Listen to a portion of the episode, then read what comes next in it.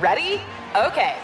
Give me a beach. Beach! Give me great food. Tacos! Give me adventure. Hiking! Give me a date night. Sunset cruise! Give me some smiles. Cheese! Give me more beaches. Beaches! What's that spell? San Diego! If you're happy and you know it, San Diego is the place to show it. Book your trip at san diego.org. Funded in part with the City of San Diego Tourism Marketing District Assessment Funds.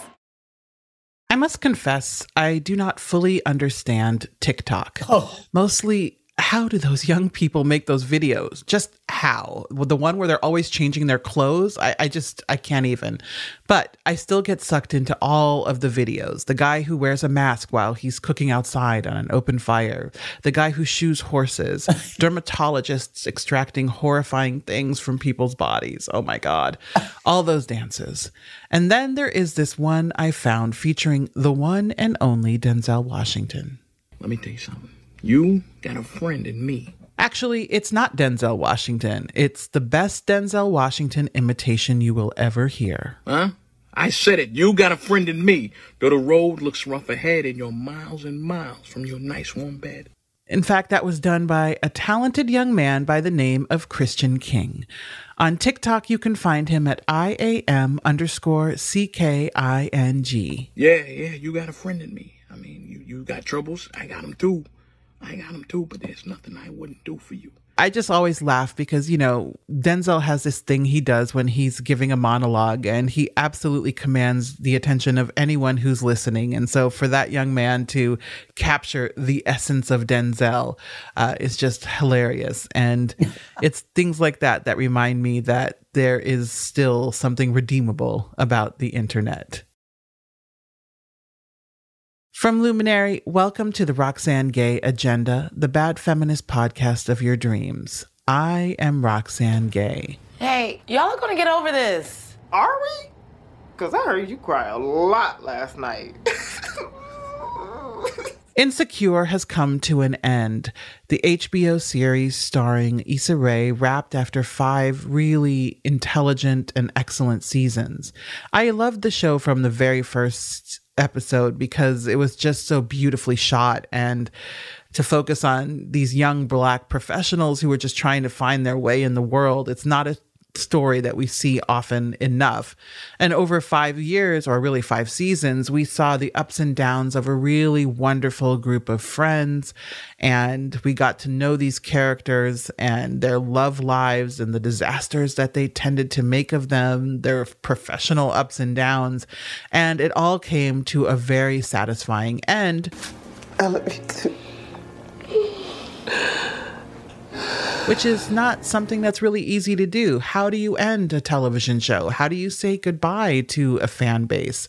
And so it has happened. And what this show has reminded us is that there are so many amazing stories to tell about Black women.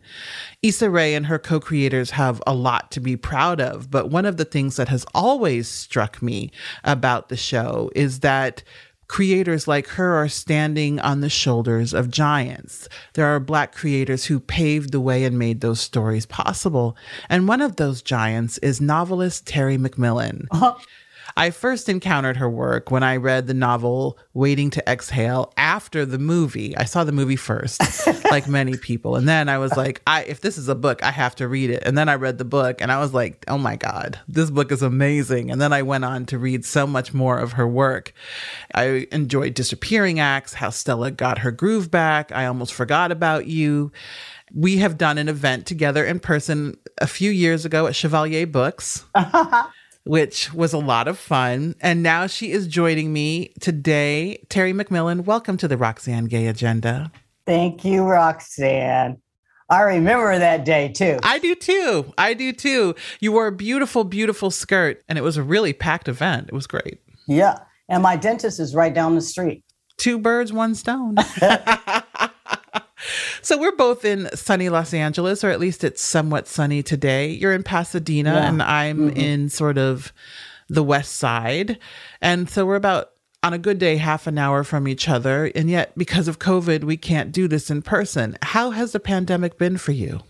Well, one thing I can say is that what you and I do, we do it alone. Mhm.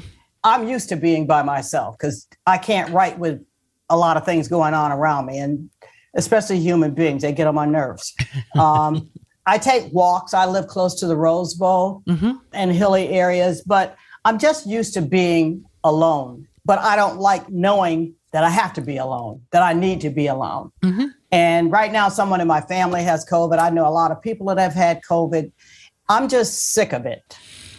Now, I know that you moved to LA when you were 17 years old. How has LA shaped who you are as a person and a writer? I don't count LA. You don't. No. Really? I don't. I mean, first of all, I don't. I don't mean it quite that way. I live in Los Angeles. I mean, I live in Pasadena. Yes, of course. in Old Town. I like it here. It sort of feels like a village. Mm-hmm. I don't have to deal with traffic, so I don't. I don't commute. I, all of that. When the pandemic first struck, I loved taking the freeway. I looked for reasons to take the Mm-hmm. Right? freeway Because you could no go one- anywhere in Anywhere. 10, 20, 30 minutes instead of two hours. It was glorious. Oh my goodness! I like. I just used to change lanes just for the hell of it. You know. um, you know, I'm sitting here now with 400 and some odd pages that I'm revising. And when will this novel be in the world? Do you know? honey, if you want to finish it, I, I can send you the. You know what? Send it along. Let me see what I can do. Oh, no. Can I say one thing to you though? Absolutely. I've told you this story a long time ago when I was in Paris and I was writing a different novel, and I was reading Best American Short Stories, and you mm-hmm. had a story in there. Right now, old, I can't remember the name of it, but all I know is is that I jumped up out of the bed, and I threw the effing book across the room. I was like, how the F does she do this? I was, I'm literally, I got chill bumps now just remembering. And I didn't know you. I didn't know who you were. And I was like, whoa. And that was how I basically discovered you. I remember that. That was uh, the short story was called North Country. But you're good. Thank you. There's So nobody like you. Nobody like you. Oh, you flatter God. me. Oh my goodness. Yeah, not- that means a lot this. coming from you though, because I've been a fan Oh, of your work on, for so long. It does. It does. Well, I mean, I, I appreciate that, but the bottom line is, is that nobody has your voice and nobody does what you do, and, and fiction and nonfiction. Um, I mean, you're just smart. thank you. You know, I know you went to school up there in Michigan, and I was trying to figure out what the hell was she doing up there. Graduate school. I was running away from a breakup, honestly. I moved up there. I went sight unseen. I had been dumped by email by someone I cared very deeply about. And I just thought, I want to get as far away from here as possible. Well, you did. I did. I went to the Oh. end of the world. Ugh, But it completely changed the trajectory of my life. that's a good thing. That was the best breakup that ever happened to me. now that's a good story. It is. It is. It is. The best breakup that ever happened to me. I mean, I think I might even I have to write change it. my. I was gonna say I might change my title. No. You look happy though. I'm glad. I am very happy. I know you are. and I honey. love being in LA in the winter because Ugh. I'm not ready. Yeah. I don't like snow. I'm done. That was the one bad. Not there were In bad Michigan? things, but Ugh. that was the part about Michigan. It snowed 300 inches a year in in uh, Michigan's Upper Peninsula. So I'm done with winter. I've done my time. You know, I grew up in Michigan, I did not know that. Where in Michigan did you grow up? Port Huron, Oh, right on the Canadian border. My Mm-hmm. my senior prom was in Canada, Sarnia, Ontario. so what was it like growing up in Port Huron, Michigan? Boring. it was boring. Are there black people there? Not really. Not a lot. Not a lot. There were most of us were related, Yeah, I would guess. I would guess that which is what happens. but it was beautiful because I grew up on the water. Yes. We didn't know how good we had it Mhm. for the most part until years later. Uh, my senior prom was in Canada, and I gained an hour. so, so When did you first know that you wanted to be a writer? I didn't. I didn't know I wanted to be a writer. I didn't ever wanted to be a writer. I just, I was in college and at LACC. I moved out here. I left Michigan as soon as I got out of high school. I had a roommate, and I, I I didn't know it was a poem. I didn't know what I was doing, and I wrote it down. And this guy, his name is oh God, what's his name? He became a really good television producer, Eric somebody. Mm-hmm. And this little thing I had written was on the table. I had to go to the bathroom, came back. He was sitting there reading. He said, You wrote this? And I said, What are you doing reading my paper? And he said, Wow, this is a great poem. And I wasn't even thinking of that it was a poem. It was just something that I had written. So he was doing, um, he was about to do this television series. And he said, Can I publish this? And to be honest with you, I'll just tell the truth since we're on a podcast. I was pregnant by somebody that I wasn't supposed to be pregnant by. And I was on my way to go do some other things Mm-hmm. to stop it. Mm-hmm. And here he wants to talk about putting my poem somewhere. And I was like, you know what? I have an appointment because I think he was there to see my roommate. Mhm. I said, I got to be somewhere, you know? And long and story short, that's sort of how it started. But I also had a lot of other poems that I never told anybody or showed anybody. That one just happened to be on the table. But, you know, all I knew is that it made me feel I felt free Mhm. when I wrote. After I wrote, I, it was it, it was like taking a really good painkiller. That's the best feeling in the world, isn't it? Mm. Listen, I enjoy a painkiller. I do. But but the thing is, is that you don't know. Oh, you got a little doggy. I do. And I there's a Starbucks delivery and my wife will get it. I know that's why he's losing his mind. He whenever someone like if you even think about our house, Max is going to bark. That's just what he does. Does he drink coffee? No, we do. So that's how it started. so that's how it started. And then where do you go from there with like feeling free? What happened was I ended up getting accepted to Berkeley. Mhm. And then when I got there, I kept on doing it. And so I had to declare a major, but I was writing for two newspapers by accident the Daily Californian, which was for the whole university. And then we had one of black students called Black Thoughts. So I was writing for both of them. Then come my junior year, turns out I had opinions about a lot of stuff. Mhm. Things that really pissed me off or hurt me or that I didn't understand. I, I didn't try to write poetry, it's something that just happened. And same with essays and stuff. I mean, I just it's I couldn't stop myself. Plus, it wasn't like I would just stand around and talk. Well, yeah, I did that too. But um but you know, but it was it was freeing Mhm. that there was a place for stuff that pissed you off, you didn't understand, that hurt you, that bothered you, that confused you. And it was the one thing you could do that you weren't judged. Yeah, absolutely. I, I know that feeling of freedom when I first started to write and write more seriously. I'd, I'd written since I was four, but in high school and college, You could when I- write at four. Well, I mean, like I wrote knew your ass four-year-old little stories. I mean, I wrote four-year-old stories. They weren't I don't like War and Peace, but yeah, I started writing at four, and that sense of freedom and that sense of being able to share on the page, even if no one ever read it, to be able to just share my thoughts on whatever was so freeing and was so exhilarating. And even when I'm when I'm my happiest, I'm doing that kind of writing even now, where I just want to I say what I want to say, and I don't care what anyone out there is going to think. I, I pretend no one's going to read it, and it's just me and the blank page, and I, I crave that, and I I find myself, you know, spending so much time doing everything but writing and it's profoundly unpleasant honey, I don't know where I'd be. I don't know what else I could do that would be as gratifying as writing. Mhm. Because no one tells you what to do, what to say, how to say it. Mhm. This is the stuff that you don't even know you feel until you write it down sometimes, right? Mhm. Some things surprise me because I didn't know how much I care about certain things. I'll put it this way the thing that I love is what I don't understand. Mhm. It kind of pisses me off. But then I re- realize that we don't have the answers. do you find yourself writing toward answers Uh, no, not answers, understanding. okay I mean, one of my characters has a drug problem. I have another one that was in prison, incarcerated for 20 some odd years, and now he's out. I have no idea what that feels like. Mhm. And also, you know, I have a tendency to judge people. who among us um, including myself. Mhm.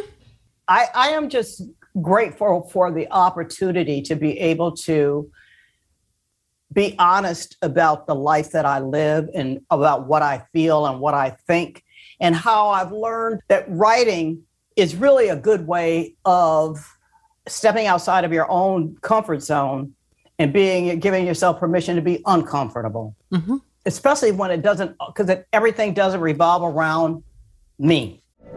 From BBC Radio 4, Britain's biggest paranormal podcast is going on a road trip. I thought in that moment, oh my God, we've summoned something from this board. This is Uncanny USA. He says, Somebody's in the house, and I screamed. Listen to Uncanny USA wherever you get your BBC podcasts, if you dare.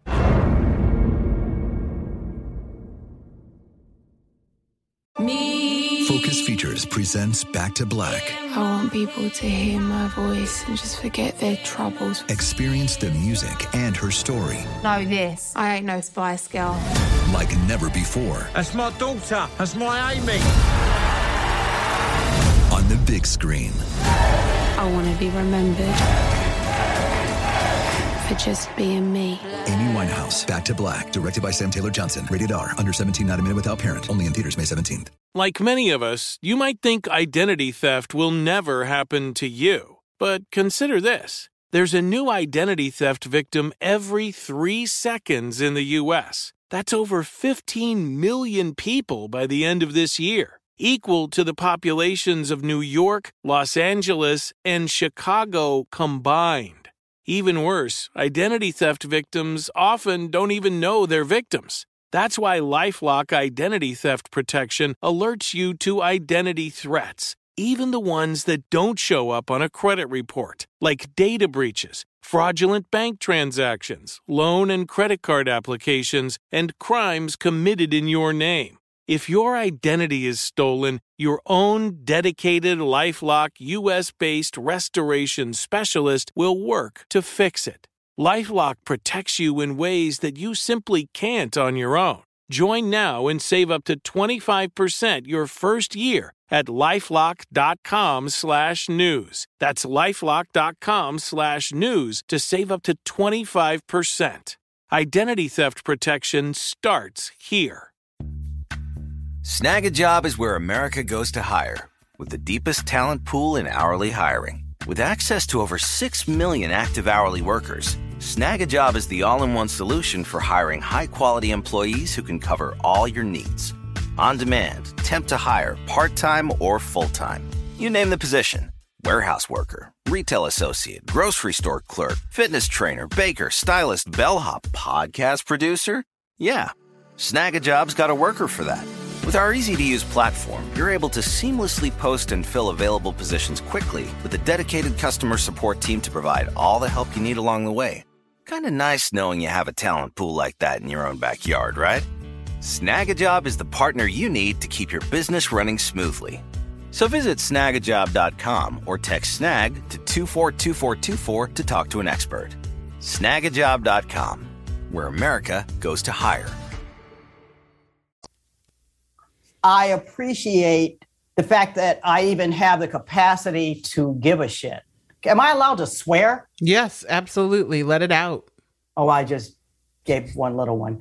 Um, but I mean, we have an opportunity while we're alive to say what we mean, what we see, what we feel. And if it's not what we feel, what we assume other people feel. Mm-hmm, mm-hmm. And I can jump out of my own skin and out of my own heart.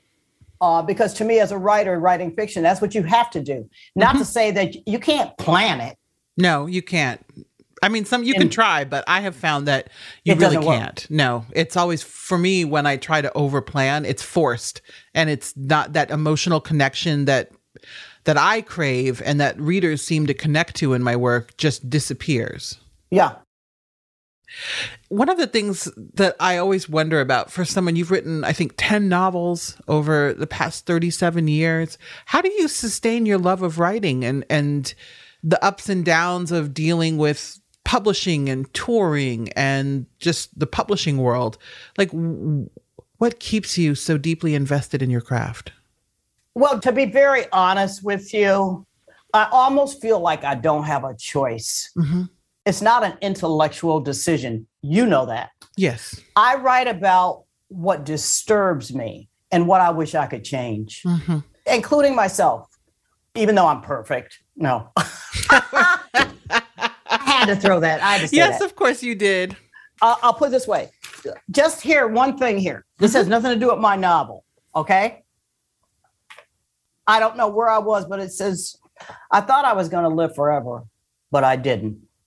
In fact, when some of my friends started dropping off and leaving this world in their 40s and 50s, and the ones who felt lucky in their 60s and 70s, I felt sorry for most of them because they didn't seem to take this journey called life seriously.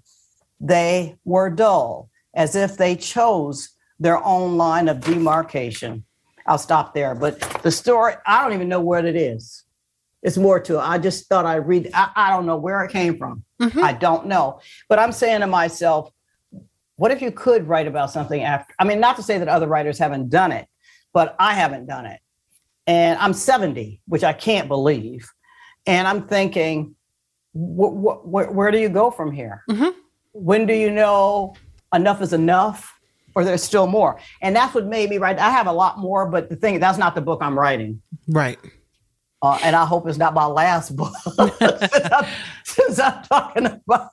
And I'm not morbid. I don't. I'm not thinking about dying and all that stuff. Not even close. Mm-mm. I'm in third gear. I love that. One of the big themes, the primary themes in your work is friendship and sisterhood between Black women. And I know that has brought millions of readers to your work. And you said sometimes you feel closer to your friends than you do your own family. And so, why is friendship so central in your novels? Because I think that the love is unconditional. Mm-hmm. In families, you know, you you kind of have them. You, you you know, you can't get rid of your brother or your sister. To me, sometimes friends feel the way family members, I would think, should feel. Yes. I still have a lot of good friends. I have friends from college mm-hmm. still, but we respect each other. We know we don't share the same attitudes about some things, which is what makes us good friends because we respect our differences. Mm-hmm. Sometimes we get a divorce, but the bottom line is we know we're always coming back. Yes. I mean, I've got a friend I didn't speak to for a year, and then I called her up and I said, Hey, ho, you know, and it's a joke. Okay. Of course, of but course. I, but I just, I believe in friendship. Mm-hmm. And friendship to me sometimes can be as strong as love. Mm-hmm. Sometimes you trust your friends. And I mean, I have male friends too. Mm-hmm. I don't write about them as much. I just, I don't know. I feel, I'm glad I'm a woman and not a man. That's all I can say. I praise Beyonce for that every single day. There You is not a day goes by that I'm not grateful to be a woman. I have to say. I, I, you know, I'll, I'll put it this way. What I also like is how we can change, Mm-hmm. not just physically, but I don't feel the same way now as I did two years ago, mm-hmm. or five years ago, or 10 years ago. And not to say that men don't, but you know, they don't seem to share it the same way. I'm like still friends with my ex husband. Mm-hmm. As much as I still like him, I can't quite tell how he's evolved Mm-hmm. women, you can. We share it. You can say, I feel like shit. Mm-hmm. I miss my mama. You know, I wish my sister or my brother or blah, blah, blah, blah, blah would understand what I'm doing, why I'm doing it. I don't like having to explain. I think about change a lot because part sometimes I think people can't change and they're not going to change. And other times I think no, people are capable of change. And I think it's more individual than that. I don't think you can make those sweeping statements. But what is the biggest evolution that you've made in your life? I gave up drinking. Oh. It's been a, about 40 years or more. Mm-hmm. First of all, I never drank a lot, but it didn't take much to get me drunk. And I realized that this wasn't really doing it for me. Mm-hmm. And so I just stopped drinking. but I think more than anything, too. I mean, I used to smoke cigarettes, but I never could smoke a whole cigarette. And well, I'm not. I know you're not talking just about habits and stuff like that. No, of course. But those things evolve and they turn into other things. They do. I never liked marijuana, but I, I decided to be more honest with myself and basically to stop bullshitting myself and to try to stop judging other people, even though that has been very difficult. when you figure out how to do that, please just let me know. um, I don't know. I realized that I need to give myself more credit, not pat myself on the back. I struggle with that. And I also struggle with learning to not judge myself. I judge myself constantly. Um, it's exhausting, in fact. But, you know, work in progress. Definitely work in progress. Honey, you don't. Have- now, in your latest book, uh, It's All Downhill From Here, which came out uh, in the very sort of beginning of COVID in March 2020. my, my book tour was canceled, 16 cities. Oh, come on. That had 16. to suck because they hadn't even figured out online events at that point. No, but my middle name became NPR. I mean, it was good, but the bottom line is, is that when I found out it was canceled, I was like, "What do you mean my book tour was canceled?" Mm-hmm. People don't cancel book. That was one of the things that made me realize this was a little deeper than yeah. we thought.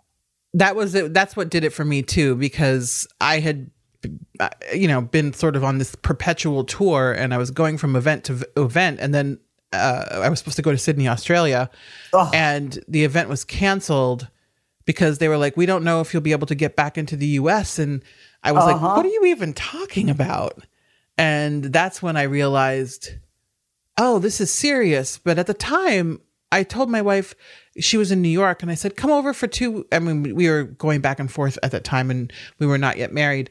And I said, just come on, bring two weeks of clothing. We should be able to like, we really thought we would like, everyone would stay in their little houses for two weeks and the little virus would go away.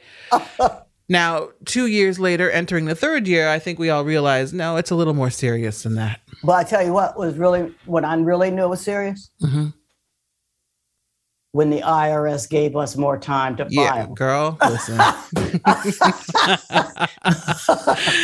they said September, and I was like, "There is a God." Mm-hmm, mm-hmm. There is, there is indeedy, there is, and oh, mm, I enjoyed that little extension, you I, and, and I took both. advantage of it. I sure, sure did. I know that in the book, uh, it's all it's not all downhill from here. You write about sex as we get older. By any chance, did you read that recent article in the New York Times about sex after seventy? You know what? It's on my floor. It's on my floor, right under uh, Betty. What's her name? Betty White. Yeah, mm-hmm. it's it's on his pile. I'll get to it. Good. One of the things I was reading, thinking about as I read it, it was a very interesting article that showed a lot of different sort of experiences that couples over 70 are having. And I realized we don't actually see a lot of stories about what happens after, I would say, even 50, which is weird. People just seem to, especially for women, assume that it's not there. So, what did you sort of learn about writing about intimacy for women of a certain age when you were writing that novel? That a lot of things that people think is true are not true they like act like they act like you just dry up. Mm-hmm. um, and that you have no desire. Mm-hmm. that is total bullshit. Mm-hmm.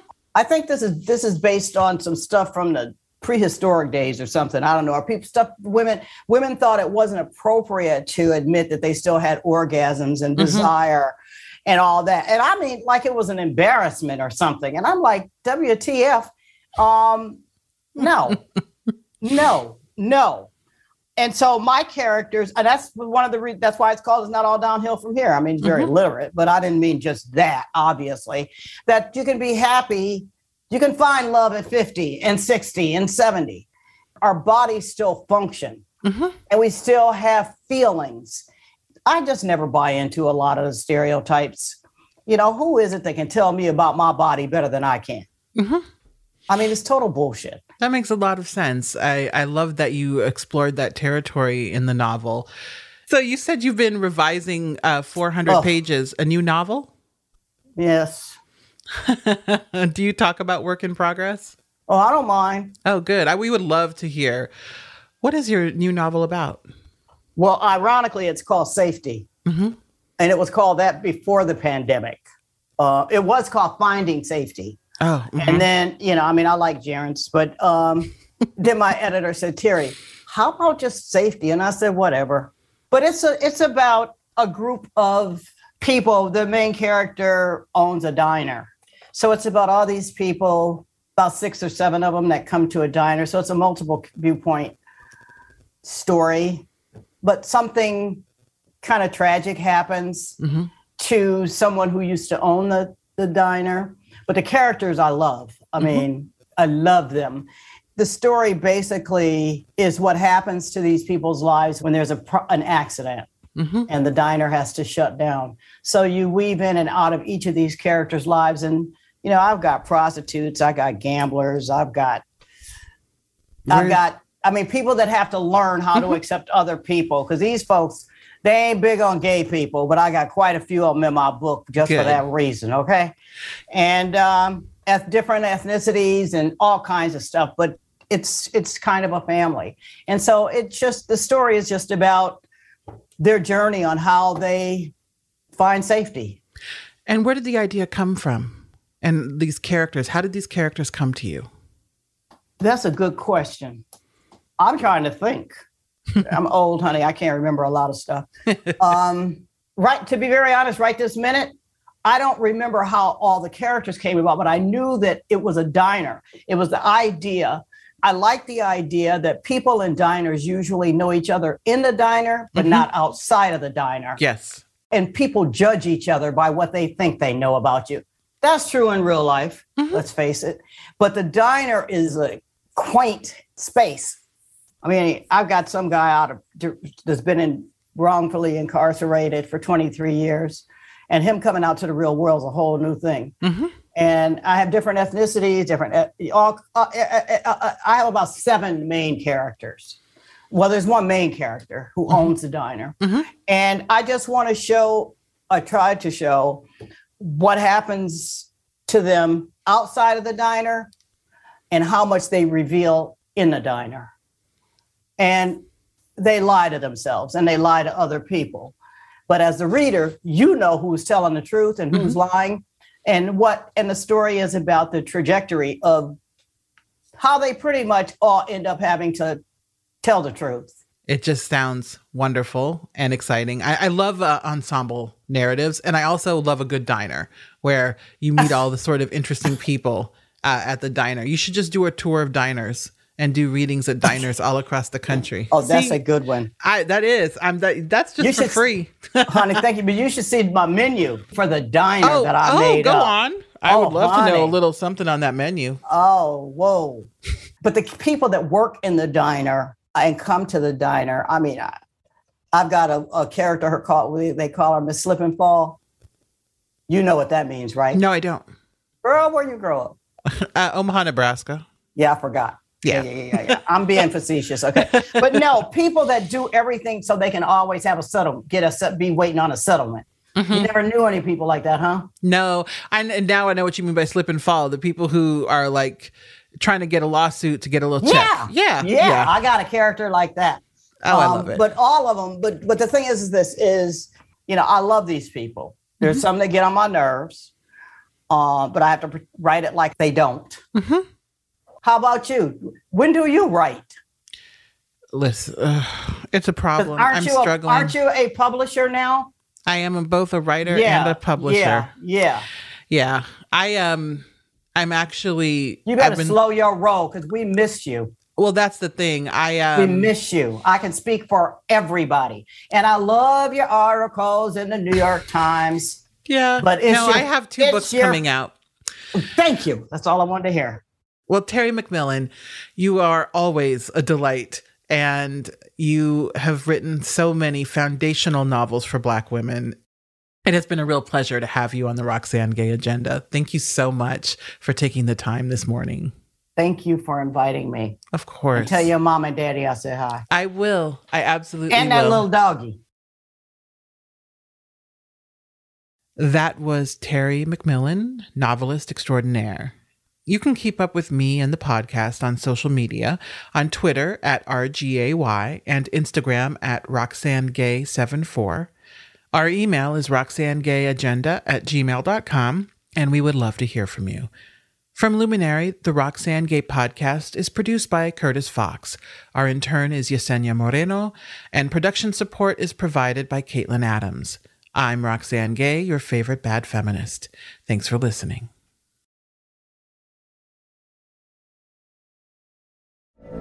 From BBC Radio 4, Britain's biggest paranormal podcast is going on a road trip.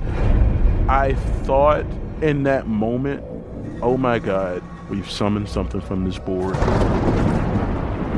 This is Uncanny USA. He says, Somebody's in the house, and I screamed. Listen to Uncanny USA wherever you get your BBC podcasts, if you dare.